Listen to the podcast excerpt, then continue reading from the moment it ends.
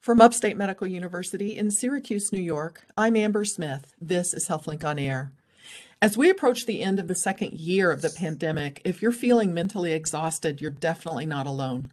Here with me to talk about what's happening is Dr. Kaushal Nanavati. He's Upstate's Assistant Dean of Wellness and the Medical Director of Integrative Medicine and Survivorship, and also an Assistant Professor of Family Medicine. Thank you for making time for this talk, Dr. Nanavati. Amber, I'm glad to be back. Well, a record number of Americans are quitting their jobs. There's a labor shortage that seems to be impacting all industries. So I want to ask you about the root cause of this turmoil. Do you think this mass exodus is because of the pandemic? You know, honestly, it's a multifactorial thing. So this question that you're posing, a little different than some of the past conversations we've had. And, you know, there are economic theories and political theories, and I'll let the specialists of those talk about that. But in terms of you know, health, wellness, well-being, mental health. There are so many factors that many of which were present before the pandemic, but have been magnified or exacerbated by the pandemic. Uh, so what we've noticed with surveys that have been done by multiple organizations that do these things, there's increased anxiety, there's decreased enthusiasm for work, lack of motivation, or decreased motivation rather, uh, reduced focus at work, increased sense of depression, people feeling more isolation and kind of uh, less of a network of support, um, even insomnia, lack of sleep, right, and sleep disturbance. And a lot of this is fueled by what's happened during this time frame, which you know employees have felt economic uncertainty, right? Uh, people have to deal with family members at home who might be recovering.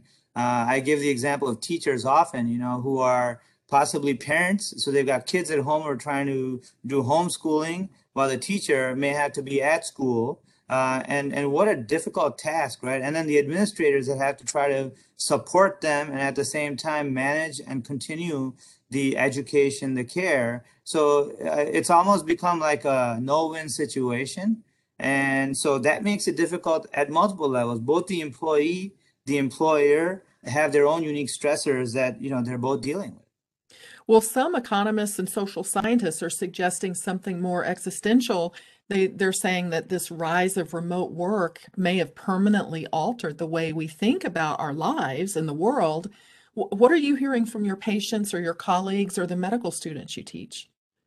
So I think it's been uh, multifactorial. Again, I would say that, you know, there are some who have thrived with the flexibility that they've been able to have, working from home has worked out for some people. Learning online has worked out for some people, uh, but not everybody uh, is comfortable with that. Uh, and there are people who, by nature, uh, thrive in social situations, being around people. And for them to be suddenly in front of a computer, one screen or two screens or three screens, uh, and having no physical engagement, no social engagement with other people, that's led to increased anxiety, depression, uh, and uh, frankly speaking, when you suddenly tell people, you know, you can work from home, companies start to sell buildings or divest in physical space, that can be very scary because that actually sometimes creates economic uncertainty for people. You know, am I going to have a job? Is my job really that necessary if it's not there? Are they going to, you know, hire out or outsource what I'm doing?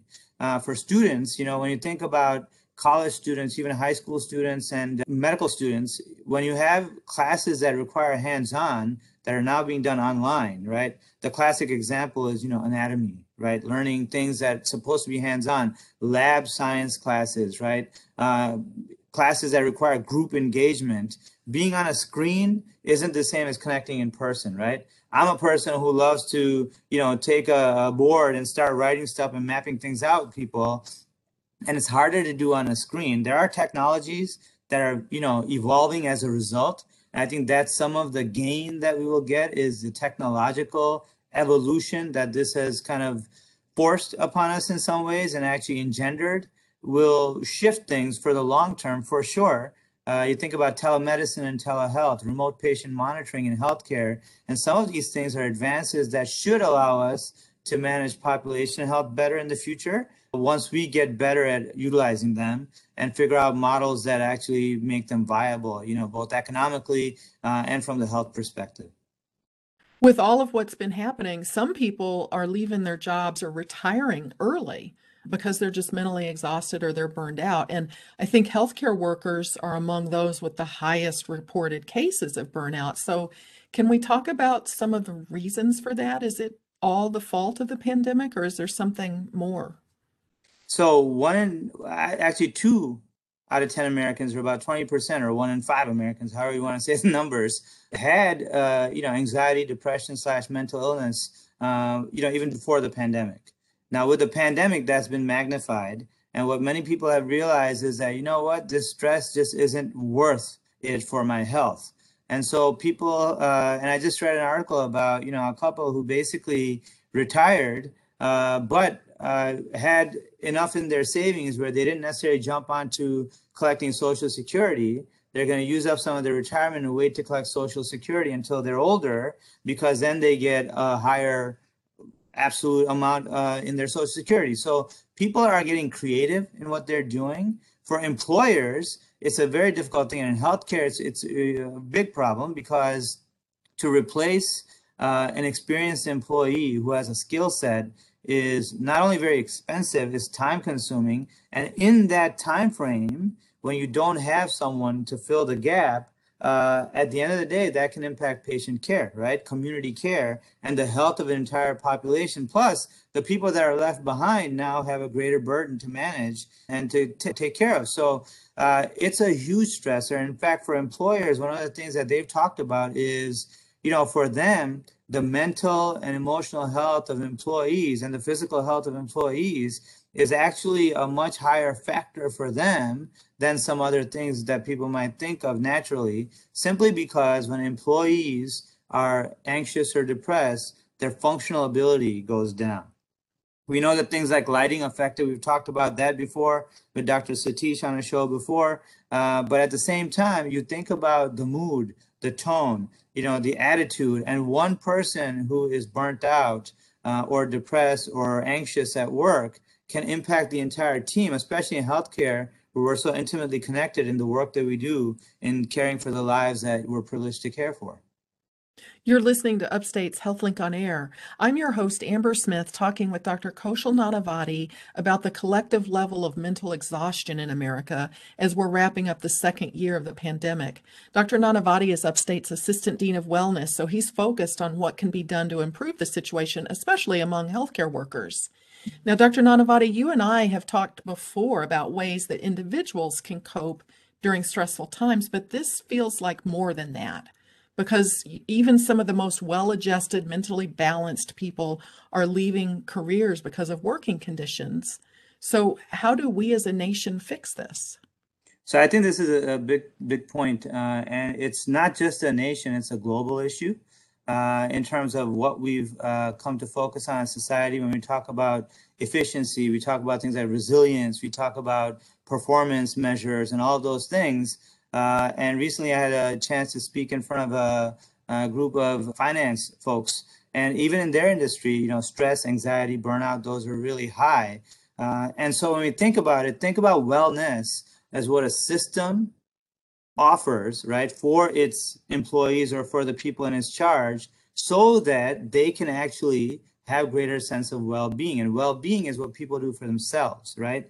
So when you think about well-being, and we've talked about this, and we'll continue to talk about this, talk about the core four: nutrition, physical exercise, stress management, spiritual wellness. You know, there are eight domains of wellness that incorporate everything from finance, uh, social, emotional, occupational, environmental factors, nutrition, physical factors, etc.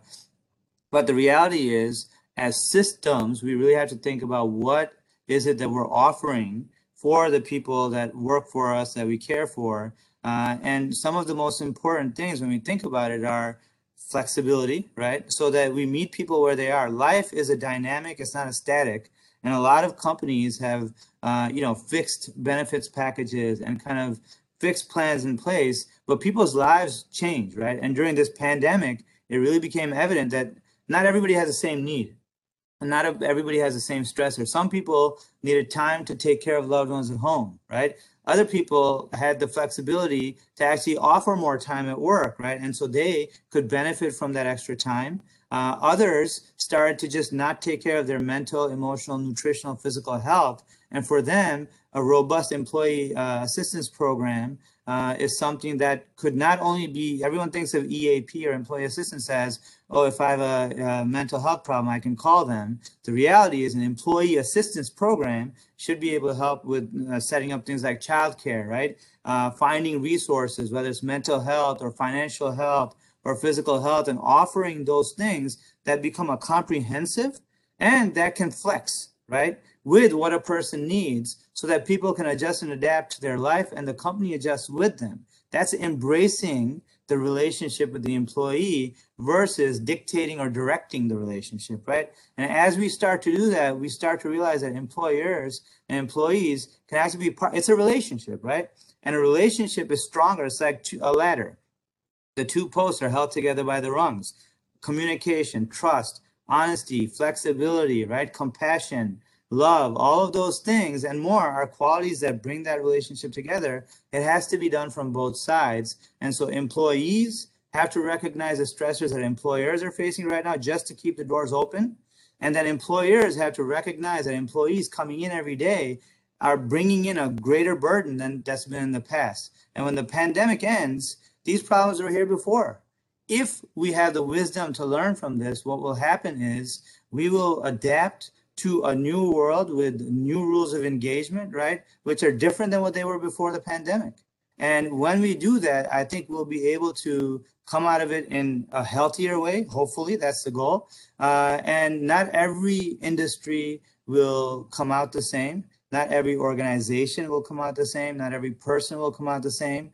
But what we can do, and especially representing an institution, is be open, meet people where they are, learn their life story first, because then we get context and perspective for each employee, and that's how an institution can support them. And what you're talking about, I think, can apply to every company or business. Um, but I'm feeling like the in healthcare, I mean, we we have to heal the healers first, right? Because they're the ones we turn to to take care of us.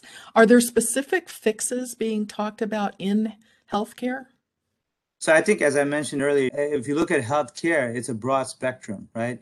Nurses, uh, healthcare providers, uh, front desk staff, uh, complementary providers, you know, and all those in healthcare, administrators as well, teachers, faculty, students, right, and patients, all have a different perspective on this and different needs.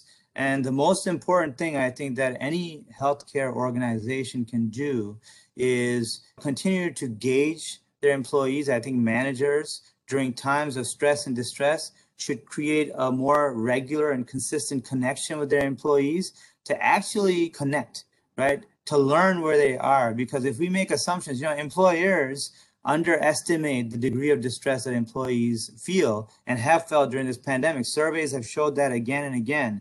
And so employers are missing the mark. When employers start to give messages out of positivity without acknowledging the stress and distress that their employees are feeling, I think the first place is to meet people where they are, to acknowledge uh, what the reality is and the fact that the the administrators and bosses are feeling it too versus you know the boss comes in and says hey listen you guys are doing great. Keep going.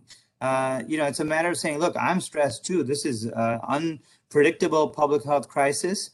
Uh, i don't say unprecedented because different eras have had different things but definitely unpredictable. Uh, and in that sense we're all in this boat and i don't have an answer but together we can come up with one is a more realistic perspective than to say you know what? Keep going right? Because that can be overwhelming when somebody doesn't feel like they're seen uh, and acknowledged, and that can be very stressful for people.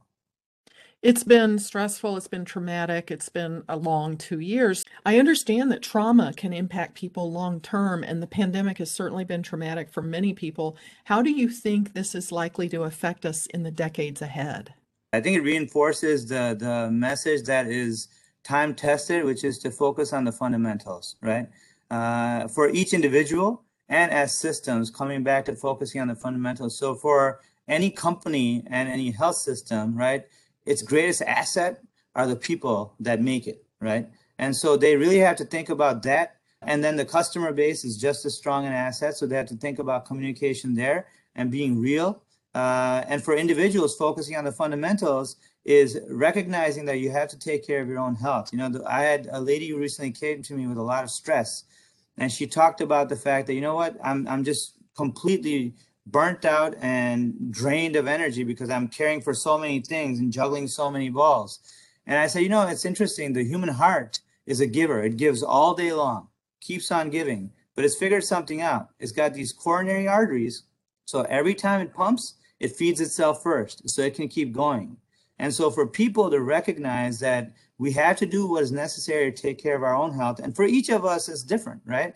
For some people, nutrition, some people exercise, some people stress management, mindfulness, some people getting better sleep, you know, refocusing on what they value and prioritize. I think this pandemic has really helped a lot of people recognize that the things that were priorities before aren't necessarily the things that are the immutables, right? And the fundamentals. And so hopefully uh, through this pandemic, people will focus on the fundamentals that matter them most and recognize that, you know, the meaningful relationships in their life are the things that oftentimes uh, provide for sustained happiness more so than um, other factors that they may have valued before.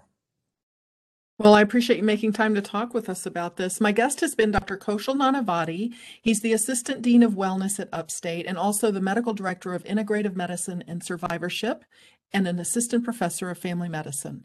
I'm Amber Smith for Upstate's HealthLink on Air.